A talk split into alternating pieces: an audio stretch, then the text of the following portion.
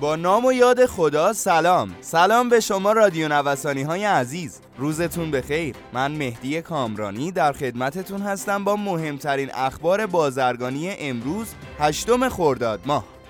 اسپانسر اخبار بازرگانی ما گروه بازرگانی جی تی جی ارائه دهنده انواع خدمات تجارت و بازرگانی هستند. همراه ما باشید. نرخ ارز در حرات و سلیمانیه تعیین نمی شود.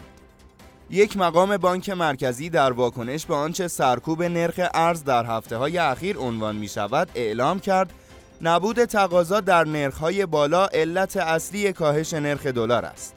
معاون اداری صادرات بانک مرکزی می‌گوید وارد کنندگان به خرید در نرخ‌های پایین تمایل دارند بنابراین در سامانه نیما اگر صادر کننده بخواهد با قیمت بالا ارز بفروشد به فروش نخواهد رسید و مجبور به تعدیل نرخ می شود.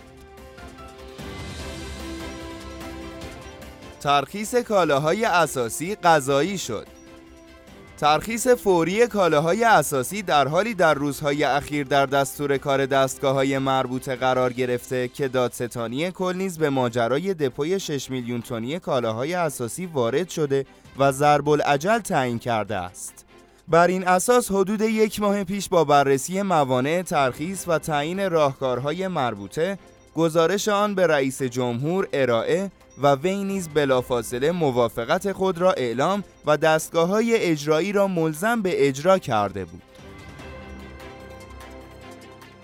گام مهم صادرات ایران به اتحادیه اوراسیا بر اساس اعلام سازمان توسعه تجارت فهرست جدید کشورهای برخوردار از تخفیفات تعرفه‌ای از 103 کشور به 29 کشور کاهش یافته و تعداد کشورهای کمتر توسعه یافته مشمول از 50 به 48 کشور رسیده است.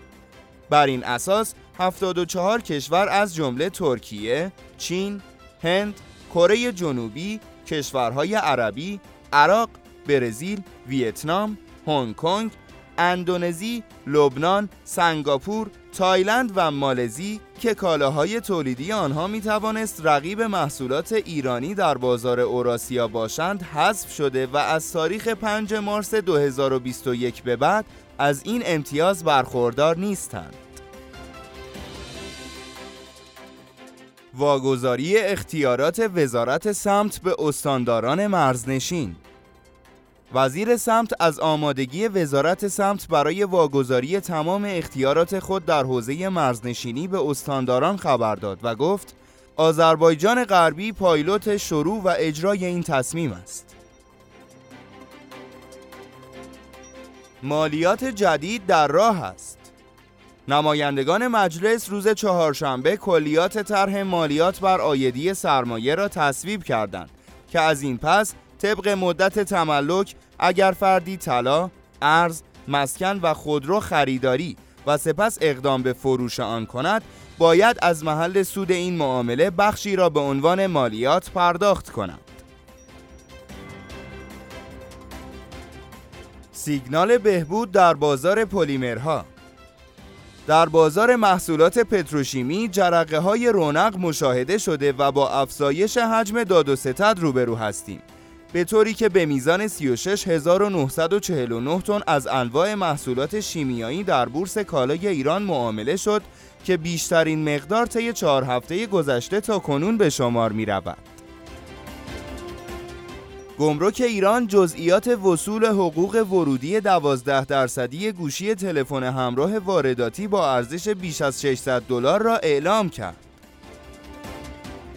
وزیر کشاورزی ایران در دیدار با وزیر کشاورزی روسیه بر توسعه همکاری های دو کشور در حوزه کشاورزی تاکید کرد. به گفته خوازی تراز تجاری دو طرف به نفع روسیه است و تهران آمادگی دارد سهم بیشتری از واردات از روسیه به خصوص در زمینه غلات را به خود اختصاص دهد.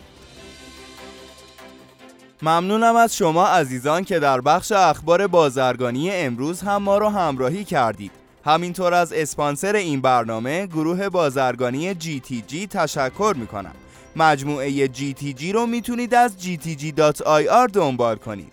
تا اخبار بعدی رادیو نوسان شما رو به خدای بزرگ میسپارم. شاد و پیروز باشید. خدا نگهدار.